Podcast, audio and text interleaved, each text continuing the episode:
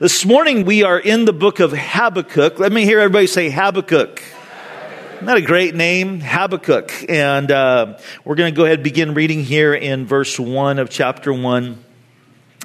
The burden which the prophet Habakkuk saw. O Lord, how long shall I cry and you will not hear? Even cry out to you violence and you will not save. Why do you show me iniquity and cause me to see trouble? For plundering and violence are before me. And there is strife and contention arises. Therefore, the law is powerless and justice never goes forth. For the wicked surround the righteous and therefore perverse judgment proceeds. Let's pray. Father, as we consider your word this morning, God, we pray that you would minister greatly right now to our hearts. And Lord, for any of us who have ever just found ourselves wrestling with your will or wrestling with your way, God, I pray that you might speak to us today, that you would do a work in our hearts, that, that we might today be transformed by the power of your word. And so we give you this time in Jesus' name. Amen. When I pastored in uh, Oregon over 20 years ago, um, our church met in a school, and so we didn't have a, a, building like this. And so during the week, oftentimes, I would go to nearby Willamette University where I would uh, study and just spend my time preparing and, and whatnot. And uh, they had this room right off of the library that I just loved to go to because it was a room that was just, it was all glass, it was big windows, a lot of natural light would come in, and it was right next to a creek that ran through the campus. And it was also a place that you could bring food into and have refreshments. And so it was a great study place. And so one morning I'm in there and I'm studying, and there's probably about 20 people there in this room. And it was a, a room, as I said, you could have food in. And they had a couple vending machines. And in walked this very petite little gal. I mean, she was even smaller than Rachel, who was singing up here to, uh, today. And, and she put in her, you know, money in the machine. And it was one of those ones that had the spiral, you know, thing that pushes out the candy bar or the bag of chips. And I think it was a bag of chips that she was getting. And so it's going, and then it stopped with her bag of chips right on the edge and it didn't fall. And all of a sudden, she breaks the silence in the room because we hear her go, Oh man. And I mean, she was frustrated. And then this very little, small, petite gal grabbed the side of that machine and she started shaking it until her bag of chips fell. Have you ever found yourself frustrated with God? Puzzled by his performance or his perceived lack of performance? Have you ever asked God, how come you're not doing anything? How come, Lord, you're not answering my prayer? God, do you ever, do you even hear me? Have you ever been in that place? Any of you ever been in that place? Okay, good. I'm not alone. And you know what? You're not alone either because Habakkuk could relate. You know, if Jonah, who we looked at a few weeks ago, was the prodigal prophet and the pouting prophet, Habakkuk could be the puzzled prophet. And Habakkuk is puzzled because he's walking by sight. But that's going to change as we see this story unfold as he begins to walk by faith. And the book of Habakkuk is really different from all the other minor prophets that we've looked at in the sense that although there is a prophetic aspect to it, really the book of Habakkuk is a conversation between the prophet and his God. It's really a journey of faith, if you would. It was written over 2,500 years ago, but it is incredibly contemporary and relevant. Because you see, every one of us wrestles at times with questions like, why am I here? What is my purpose? Where am I going? We wrestle at times with questions like, why is this happening to me? Or why isn't this happening to me? Or we wrestle with the injustice that we see going on in our society. And here's a big one that we often wrestle with is why do bad things happen to good people? Or we might even say, why do bad things happen to God's people? Habakkuk was a wrestler. In fact, that's what his name means. It means wrestler and embrace. And he will start off wrestling with these type of questions. He's wrestling with God's way, but in the end, we're going to see him embrace God's will. This book opens in gloom, but it ends in glory. It opens with questions, but it ends with an exclamation point. And this is one of the reasons why I'm really, really excited about this Wednesday night, because this morning we're going to look at chapters one and two of Habakkuk. We're going to look at this questioning and this journey, but chapter three is his response to what happens here in chapter two. It's really a psalm of praise where he's exalting the glory of God and the sovereignty of God God. It's what comes out of this. And so it's a perfect thing for us to look at on Wednesdays. It's a, a response and it's broken up into four stanzas. And we're going to look at it that way on Wednesday night, a very short time in the Word. And then we're going to just take what Habakkuk does here in his praise and respond as a body, as a church family in worship to the Lord. I really do hope that you can be here. Habakkuk was writing during a time after the nation of Israel had experienced revival under King Josiah. But now that revival is a distant memory. Immorality was rampant. Wickedness was rampant. The current king was wicked. And this was written in a 20 year span between the fall of Nineveh, which, which Jonah prophesied about, and the fall of Judah. And Habakkuk is crying out to God.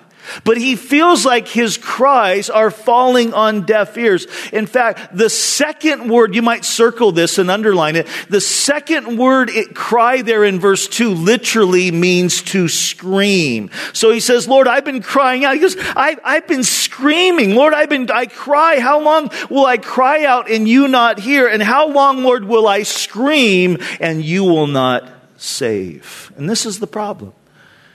Habakkuk is looking at the lawlessness in his nation.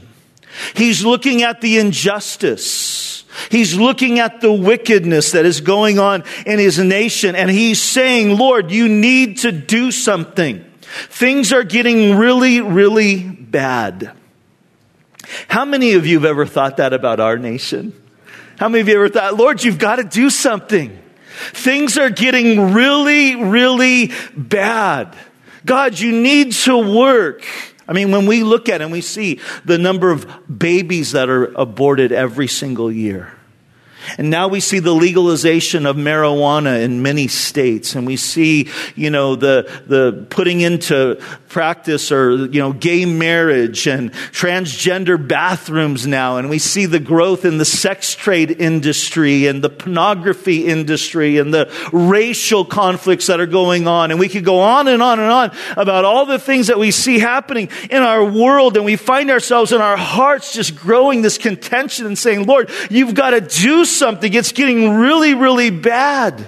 God, we see how far that we have turned from you and we cry out, God, do something. God, bring revival. I know that's been the cry of my heart for quite some time. Habakkuk has made this issue of prayer for a long time. That's why he says, Lord, how long? How long do I need to cry? How long, Lord, do I need to scream? And it seems like he has no answer. But listen, listen, church. God always answers our prayers. Do you know that? He always does. He answers yes, and we're like, yeah. He answers no, and we get all bummed out. And, and, and sometimes he answers wait. And the wait answer that he brings sometimes comes in the form of silence. And that's what's happening here with Habakkuk. He's getting silence.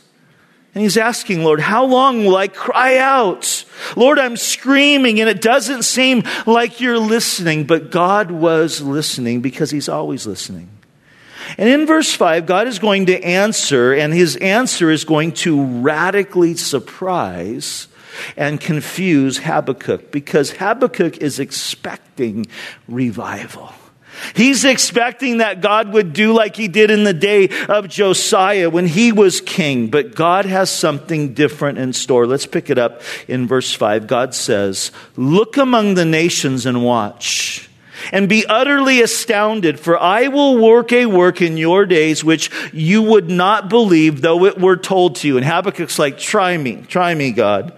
For indeed I'm raising up the Chaldeans, another name for the Babylonians, a bitter and hasty nation which marches through uh, the breadth of the earth to possess dwelling places that are not theirs. And they are terrible and dreadful, and their judgment and their dignity proceed from themselves.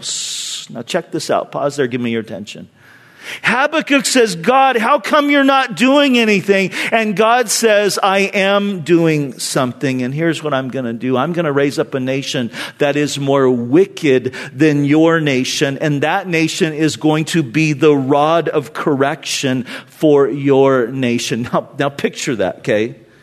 Picture that response. That would be like you and I. We're praying for America. God, you've got to do something. God, you've got to work. God, you've got to move. We see the carnality, the rebellion. God, do something. And God says, I'm doing something. And I'm going to raise up ISIS to do a major strike on major cities in, in America, and a lot of people are going to die. Now, most of us would find that really unsettling. Most of us would be like, What? Lord, that doesn't make sense. No way. Most of us would find that a very difficult answer to hear. But understand, the Babylonians were known for their brutality and their, their wickedness. In fact, in verses 8 through 17, he describes the fierceness and the brutality of which they were known for. Let's read here, beginning in verse 8. God says, Their horses are also swifter than leopards and more fierce than evening wolves. Their charges charge ahead, and their cavalry comes from afar. They fly as in, and the eagle that hastens to eat, and they all come for violence, and their faces are set like the east wind, and they gather captives like the sand. God's saying they're swift and they're fierce and they're powerful. And then he says, and they scoff at kings and princes are scorned by them. In other words, they're full of pride. They have no respect for the authority of others. They deride every stronghold for they heap up earthen mounds and seize it. And, and then his mind changes and he transgresses and he commits offense, ascribing power to his God. And right here, God is, is actually giving Habakkuk insight into what's going to happen when Nebuchadnezzar and the Babylonians come in and they besiege Judah and they take over Jerusalem. And history tells us that in that, this is exactly what Nebuchadnezzar did is he, he ascribed that victory to his God, in essence saying to the, the Hebrews, the Jewish people, our God is stronger than your God. Now Habakkuk hears this. And he's really confused and he questions this plan. He says to the Lord in verse 12, notice, are you not from everlasting, O Lord, my, my God and my, my Holy One? In other words, he's saying, this doesn't sound like you. This doesn't sound like your character. You are holy in all of your ways. And this, this doesn't seem right that you, the Holy One, would use the wicked. And he's protesting here. He says, we, we shall not die. We shall not die, O Lord. You've appointed them, the Babylonians, for judgment. They're more wicked than us. O, o rock, you have marked them for correction. Habakkuk is saying, Lord, I know things are, are bad right now in Israel, but, but you're going to use somebody to judge us? That really should be judged? He says in verse 13, You are of purer eyes than to behold evil and cannot look on wickedness. Why do you look on those who deal treacherously and hold your tongue when the wicked devours a person more righteous than he? In Habakkuk's mind, this is a moral dilemma. And he's saying, Lord, we might be bad, but they're worse. How can you use them to judge us? And again, if God chose to use ISIS to judge America, Many of us would feel the exact same way. So I think we all can understand the, the wrestling going on in Habakkuk's heart. Now, Habakkuk continues in this description here of Babylon when he says, Why do you make men like fish of the sea and like creeping things that have no ruler over them? They take up all of them with a hook and they catch them in their net and they gather them in their dragnet and therefore they rejoice and are glad and therefore they sacrifice to their net and burn incense to their dragnet because by them their share is sumptuous and their food plentiful.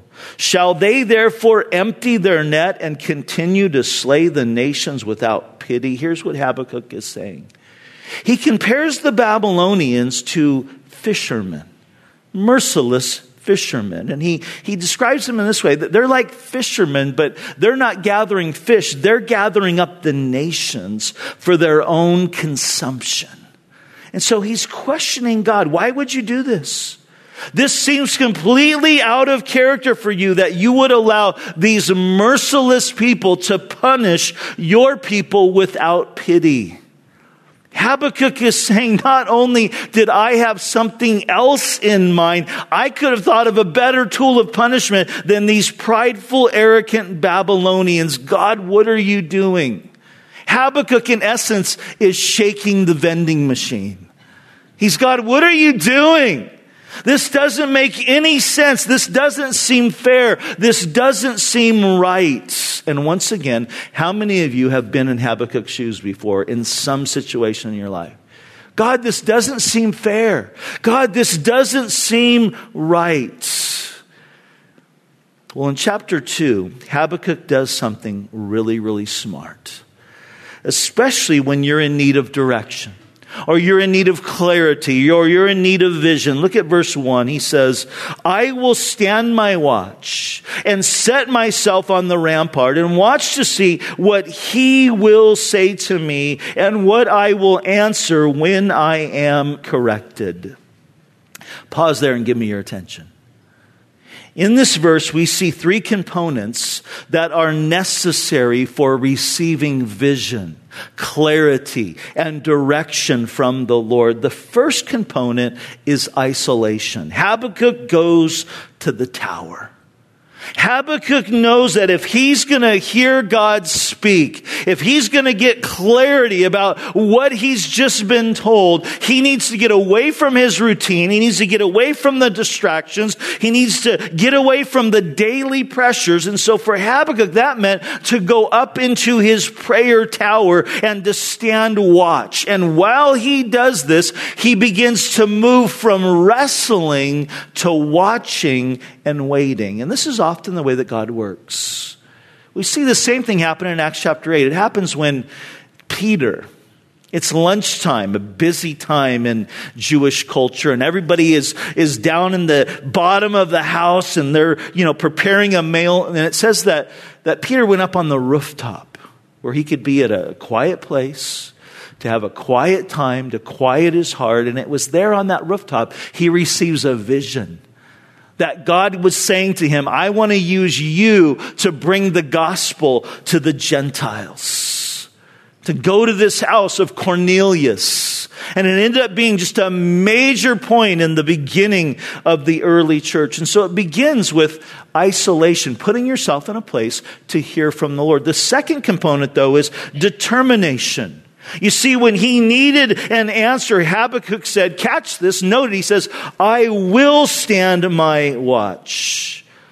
Notice he didn't say, you know, I know I should spend some time with the Lord. I know I need to do that. You know, maybe I'll get to that next week. Or maybe I'll get to that next month. Or as soon as this settles down, you know, then I'm going to go and get away with the Lord. No, his attitude was one that I need to hear from the Lord and I'm going to go to my tower now. I need to hear from him. I'll put myself in the place and I'm not leaving until I hear something.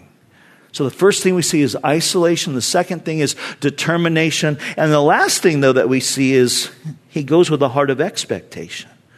Notice this. Habakkuk goes to the tower and he says, I am going to watch and I'm going to wait and see what the Lord, underline it, will say to me. Not what he might say, not what I hope he says, not what I wish he says, but he goes and says, I'm going and I'm waiting for to hear what he will say to me. He goes with a heart, in other words, expecting to hear from God. And this is a key.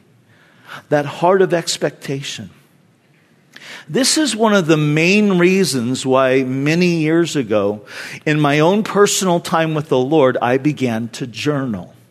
Now, back then, it would be a little notebook and a pen in hand. Now I use my iPad and able to store everything. It syncs with my phone. I can look at it, you know, through the day. But it's the same type of thing as a heart of expectation and coming to God in the morning as I'm getting into His Word and I'm saying, God, I'm here and I'm ready. I'm expecting you to speak to me and I'm ready to type it in and log it and save it and look at it. It's that hard. It's the same thing happens when a secretary gets called by her boss. You know, he buzzes and says, Hey, Trixie, can you come here, you know, into my office? And, you know, she comes in. and what has happened? She comes in and she's got, you know, a pad and a pen because she's expecting that he's going to say something that she needs to write down and to pass on. So she comes with a heart of expectation. And I believe that when we come with that heart, and it's a sense of like, oh yeah, I'm not just doing my, my reading today. I got to get through my, you know, one year reading or whatever it might be. But it's a heart of saying, God, I'm here to meet with you and I'm expecting you to say something to me that he honors that. And he blesses that. And Habakkuk puts himself in that place. Vision is so important. It was Peter Marshall who said, Give us clear vision that we may know where to stand and what to stand for, because unless we stand for something, we shall fall for anything. So Habakkuk puts himself in a place to receive clear vision from the Lord, and the Lord answered. Look at verse 2. And then the Lord answered me and said, Write the vision and make it plain on tablets that he may run who reads it. And the idea of this is twofold. It's, it's sort of the idea of make it like a billboard so that when the Babylonians come and those who are running, they can look at and, and they can see it. But it also means to make it understandable in the sense that those who get it, as they run that they can understand it and they can run with it. They can put it into practice. And he says, for the vision is yet for an appointed time. But at the end it will speak and it will not lie. And though it tarries, wait for it because it will surely come. It will not tarry. And so then he lays out this vision. And in verses 4 through 20, God tells him three things that are very beneficial for us to consider this morning, especially if you've ever wrestled with God or you're wrestling with Him right now. Or especially if you're wrestling with what's going on in our country or maybe something going on in your life. These three things are really, really important for us to grab a hold of. And I'm going to lay them out and then we'll kind of break them down. The first thing that God tells Habakkuk is that I'm going to judge Babylon, so don't worry about it. I'm going to use them, but I'm also going to judge them because this is what he's telling him is that God is fair. Now, it's important that we realize that God had been giving the people of Judah over and over again. He has warned them, hey, judgment's coming. You guys need to repent. Judgment is coming. You need to repent. But they haven't been listening. They've been turning a deaf ear to those prophetic words. And so now God says, I'm going to do something drastic to get their attention. But he also tells Habakkuk here, but the Babylonians, they are going to be destroyed. And so the first thing that God shows him is Habakkuk, I'm fair. Don't be confused about that. The second thing is he wants Habakkuk to see the big picture to look beyond the present and see the future. We see this in verse 14. Notice he says, For the earth will be filled with the knowledge of the glory of the Lord as the waters cover the sea. And here's what he's doing. He's reminding Habakkuk, look, there's a day coming in the future when all of the earth is going to see my glory. So Habakkuk, don't worry. This is the second thing that he wants him to see. I'm still on the throne. Not only am I fair, but I'm still on the throne. I've got this. And there's a day coming when all of the earth is going to see me in my sovereignty and in my glory and in my power. I think that's a great thing for us to consider today, especially because I know a lot of you and I get this way at times too, are worried about the presidency and, you know, who's going to get elected. And sometimes it's easy to just look at and go, man, I don't like either choice, you know, and, and, but listen, the Bible tells us that God puts people into power. Now, don't misunderstand me. Does that mean that we don't need to vote? No. Voting is a privilege and a responsibility, and we need to vote biblically, and we need to vote responsibly. We need to do that. But whoever gets elected, God puts them into power, and He's got a plan. He's sovereign. He's still on the throne no matter what happens. And so that's the second thing he wants them to see.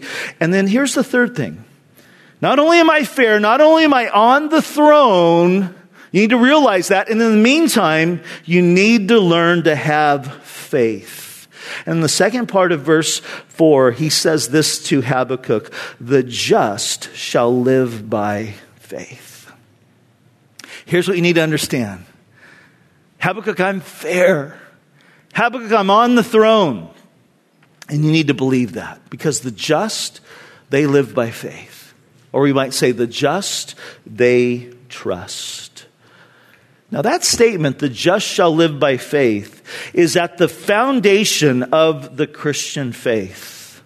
In fact, it's a statement that is found three times in the New Testament. Paul used it eh, to, to form the foundation of his two most important epistles, Galatians and Romans. In Galatians chapter 3, he uses that phrase, the just shall live by faith, as well as in Romans chapter 1 verse 17. And then the writer of Hebrews also quotes this passage in talking about faith in Hebrews chapter 10 verse 38. The just shall live by faith. So, first question we need to answer is, who are the just? Well, in Romans chapter 5, verses 1 and 2, Paul lays this out for us. I'll read it to you. He says, therefore, having been justified by faith, we have peace with God through our Lord Jesus Christ, through whom also we have access by faith into this grace in which we stand and rejoice in the hope of the glory of God. He says, this is who the just are. It's those who have put their faith in Jesus, who have been redeemed by the blood of Jesus Christ. Now, what does it mean to be justified? Well, Pastor Chuck used to say that it means just as if you've never sinned. Justified. Just as if you never sinned. And that's a good definition, but it's not the best. You see, the word justification is a Greek term and it's a term of jurisprudence. It's a legal term, in other words. It means more than the judge simply declaring that you have been forgiven. It means that the judge declares you righteous. It's like the judge says, there's no crime. He's righteous. He's right on. So when the judge hits the gavel and says, this man is not guilty, or this man has been found guilty, but we're going to put him on probation. That's not justification. Or when the judge says, this man is guilty, but I'm in a good mood today, so I'm going to let him off the hook. I'm going to give him just a warning. That's not justification either. Now, if the judge puts you on probation, or if he lets you off the hook, I mean, you, you're happy. Man, I'm not going to jail. Awesome. But you also feel a sense of shame because you know that what you did was wrong. But listen, justification is when the judge hits the gavel and he says, There are no charges, there is no case. That's justification. It's when the judge looks at you and says, you're free to go because you're right on. You're righteous. It's, it's like you, you didn't even do this. But here's the problem, right? We go, but I am guilty. we know. I've sinned. I've broken God's law. I've rebelled. I, I am guilty. This doesn't make sense. And this is the beauty because you see, although you are guilty, you're not in God's eyes. That's not how He sees you and I. if you are a believer in Jesus today, this is what the Bible tells us that not only has Jesus come to live in your heart, but you have been placed in Christ. And so when God sees you now, he sees you covered in the righteousness of Christ. It's the idea of when Jesus went to the cross, all of our sin was transferred to him. He literally became sin. He took on all of our sin. All of our sin was transferred to him, and all of his righteousness has been transferred to us. Paul put it this way, 2 Corinthians 5 verse 21, for he made him who knew no sin to be sin for us, that we might become the righteousness of God in him. That's justification. That's why it's just as if you never sinned. It's, it's, all your sin. Yeah, you were guilty, but it all got transferred to Jesus. It's like He lived your life that you might gain all of His life. And this is what Paul is saying the just. Those who've been justified, they live by faith. The just, they trust. The just live in that reality that we know that we are accepted in the beloved because we are in Christ. That we don't have to try, like maybe a lot of us did at one time, to earn God's favor doing all these things. Oh, I hope God's happy with me, you know, because I, I gave him the offering or, you know, I did this and that, you know. No, it's believing. I'm in favor with God because of our connection to Jesus. This is a hard thing for people to learn, even Christians. In fact, in the year 1508, a priest by the name of Martin Luther was living a life trying to earn God's favor. And this young priest was so painfully aware of his sin and his shortcomings that he would whip his body he would starve himself to death. He would torture himself physically. He would oftentimes go out and sleep in the cold, sometimes in the snow. He would crawl for miles on his knees and he fasted for weeks. He would pay indulgences. He would do penance. And in all of that, he was trying to make up for the wickedness that he felt inside because he was so aware of God's holiness and that made him so aware of his own sinfulness. And so he was doing all of these things and hoping that, you know, that something was going to make him feel better and, and feel like, you know, God could accept him. And so one day in 1508, he's climbing the steps on his knees of this large cathedral in another attempt to make up for his sins. And as he was climbing, this verse was just circling around in his head. He had been looking, studying, reading it in that week. It was Romans chapter 1, verse 17, where Paul declares, For in it, speaking of the gospel, in the gospel, the righteousness of God is revealed from faith to faith. As it is written, the just shall live by faith. And suddenly it hit him the just, living by faith, not penance, not religious ritual, not trying to attain righteousness through following rules and regulations. He suddenly understood that the Christian experience is not do, do, do, it's done. Because on the cross, Jesus declared, it is finished. Aren't you glad Jesus on the cross didn't say, almost, or halfway? No, he declared, it's finished. It's done. It's complete. So listen, church. It's not my trying to get it together. It's me placing my faith in the finished work of Christ. And then living my life based on the premise that because of what Jesus did, God says, I'm just. I'm justified. I'm just. I'm declared righteous. And that's what happened to Martin Luther. Suddenly he got it. I'm just.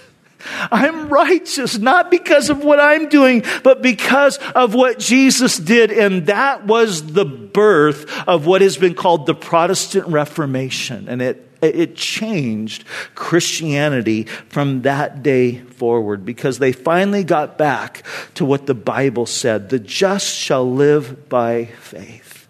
So, church, I've got great news for you today. Awesome news. You, you can get rid of the burden of trying to be spiritual. You can get rid of the notion that if you have morning devotions 10 days in a row, that God is, you know, owes you a blessing. You, can get rid of the, the notion of the feeling that, you know, well, hey, I gave in the offering today, so, you know, God, you, you got to bless me this week. No. No, you are in God's favor today. You're just if you've put your faith in Christ. It's nothing that you've earned, it's just something that you embrace by faith. So, does that mean, am I saying, are you saying, Pastor Rob, that I don't have to do morning devotions? Nope, you don't. I can sleep in? Yep, you can. I don't have to pray or study God's word? Nope, you don't have to do that. You don't have to do any of those things. But catch this it's not that you have to do any of those things, you get to do those things. You see, it moves from duty to devotion. It moves from something that I've got to do to earn God's favor to recognize and realize, man, I'm in His favor. He loves me. It moves from labor to a heart of love. That each and every day that, that you wake up thinking, man, I get to spend time with God today. And he loves me and he's for me and he's waiting for me and he wants to just speak into my heart through his word. This is so incredible. Just knowing that, that I'm righteous in his eyes and he loves me and he cares so much about me. And it's this amazing privilege that, that I have. It's not something that we do, do, do. It's, it's something that it's been done and we respond to that. Th- think of it in this way when I fell in love with my wife, Denise, no one had to twist my arm to spend time with her. I wanted to see her every single day. And I was bummed if I didn't get to. In fact, I'm still that way now. My day off is Friday, and it's on my calendar, it says Denise Day. And that's the day that I get to spend with her. And you know what? If there's ever a, a, Friday where something comes up and one of us has to do something and we don't get to spend that time together, I, I'm bummed. I'm irritable because I'm jealous for her time. God says about you and I, I'm jealous for you. I'm jealous for your time. I'm jealous for your attention. He loves to spend time with you and me. Now, I don't get that because I know me. But that's how awesome he is. And so he says, Look, the just, they live by faith, they trust me. They enjoy me. They know that they're loved by me, and it changes everything about the way that they live and go through life. The just, they live by faith. Now, don't miss this. What the Lord does here in the remainder of chapter 2 is really, really interesting because he's going to make a contrast. He's going to make a contrast between Babylon and Nebuchadnezzar and their pride and Habakkuk and anybody else who would choose to live the life of faith. Notice verse 4 again. He says, Behold the proud, speaking of Nebuchadnezzar, his soul is not upright in him, but the just shall live by faith. And this contrast continues to describe the proud and what he does and what he's given to. And it's sort of the opposite of faith. And so he lays this out and he says, This is the proud, verse 5. Indeed, because he transgresses by wine, he is a proud man, and he does not stay at home because he enlarges his desires as hell. And he is like death and cannot be satisfied. And he gathers to himself all nations and he heaps up for himself all peoples. Will not all these take up the proverb against him and taunting riddle against him, saying, Woe to him who increases what is not his. How long? and to him who loads himself with many pledges. And here's what he does. In verses 6 through 20, he pronounces five woes on the proud. Five woes. He says, This is what they are given to. And we're not going to read all of this today. You can read it on your own, but I'm going to summarize each one of these woes for you. And we see it as the opposite of a person living by faith. So the first woe that we read there in verse 6 is that they're given to greed. They're given to greed, and the Babylonians were extremely wealthy. But they had gathered their wealth by plundering other nations. And this is often the characteristic of anyone who doesn't live by faith is they're given to greed because this is how they think. I need to get as much as I can to secure my future because it's all up to me. The, those living by faith, though, it's the opposite. They're not given to greed, but they're generous because they're trusting God for their future. So they're givers, not hoarders.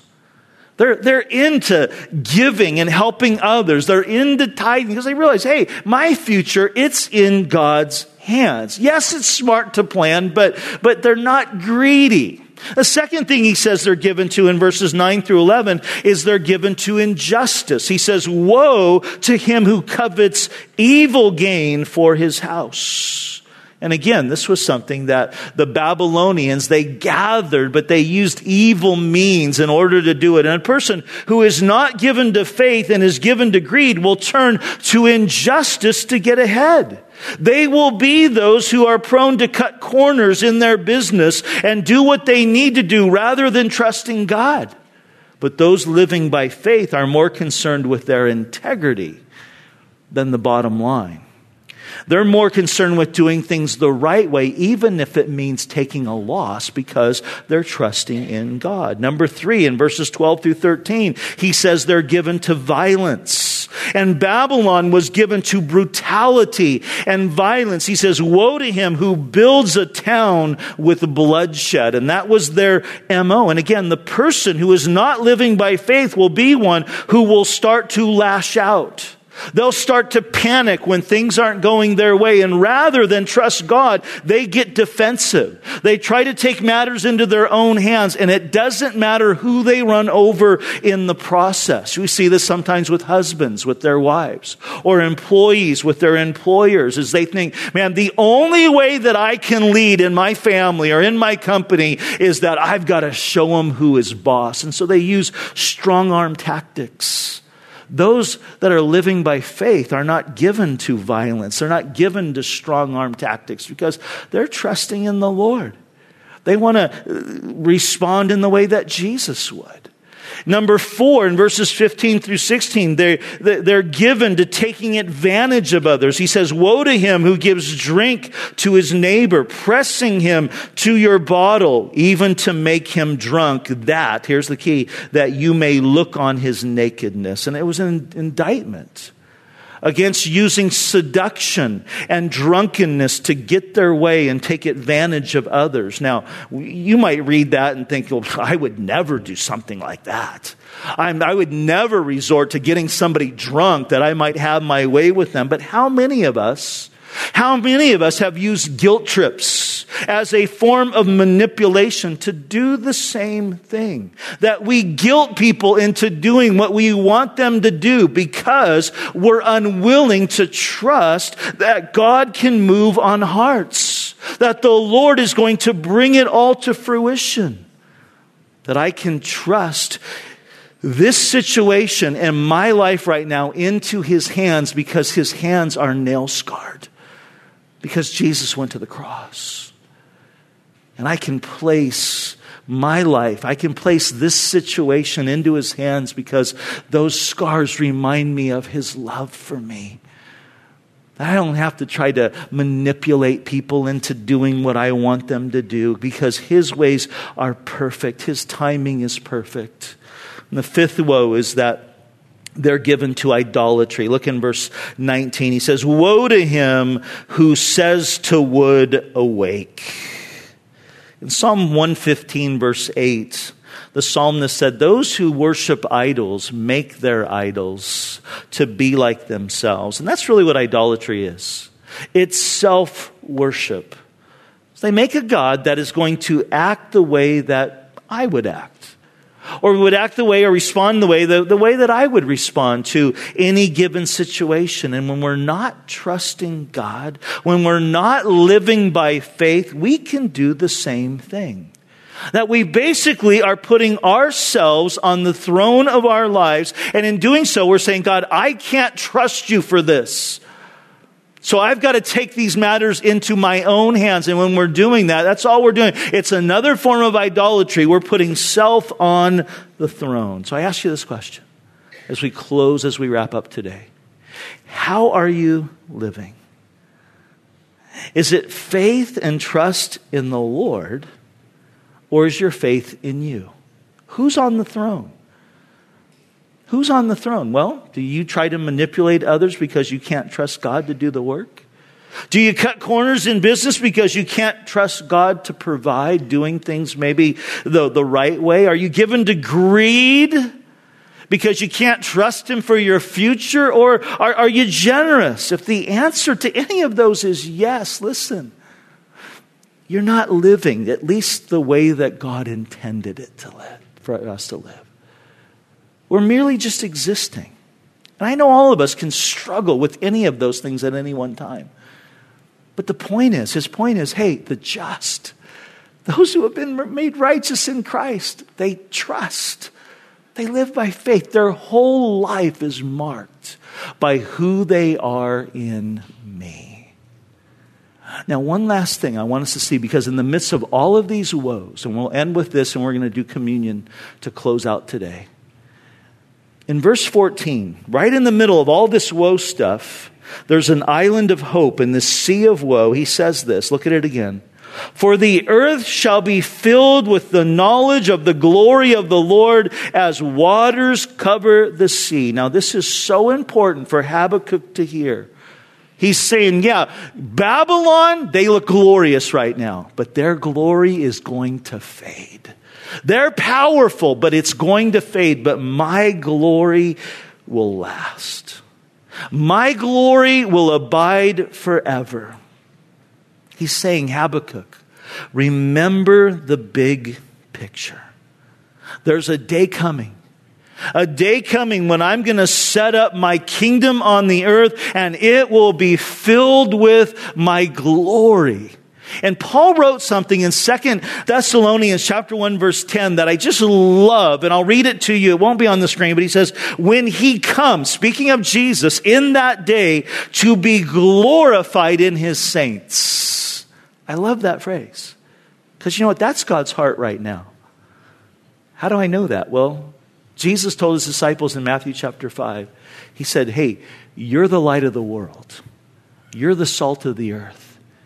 So let your light so shine before men in such a way that they may see your good works, they may see your good conduct, and what? Glorify your Father who is in heaven. Here's the key.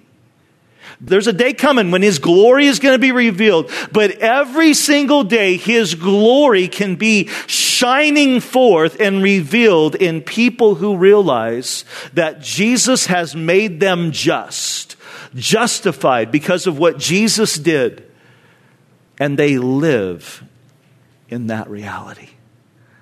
They live and they rest and they rejoice and they let their lives be marked by the fact that, hey, Jesus did it all.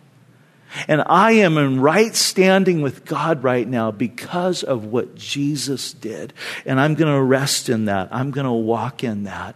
And every day we have an amazing reminder it's the cross.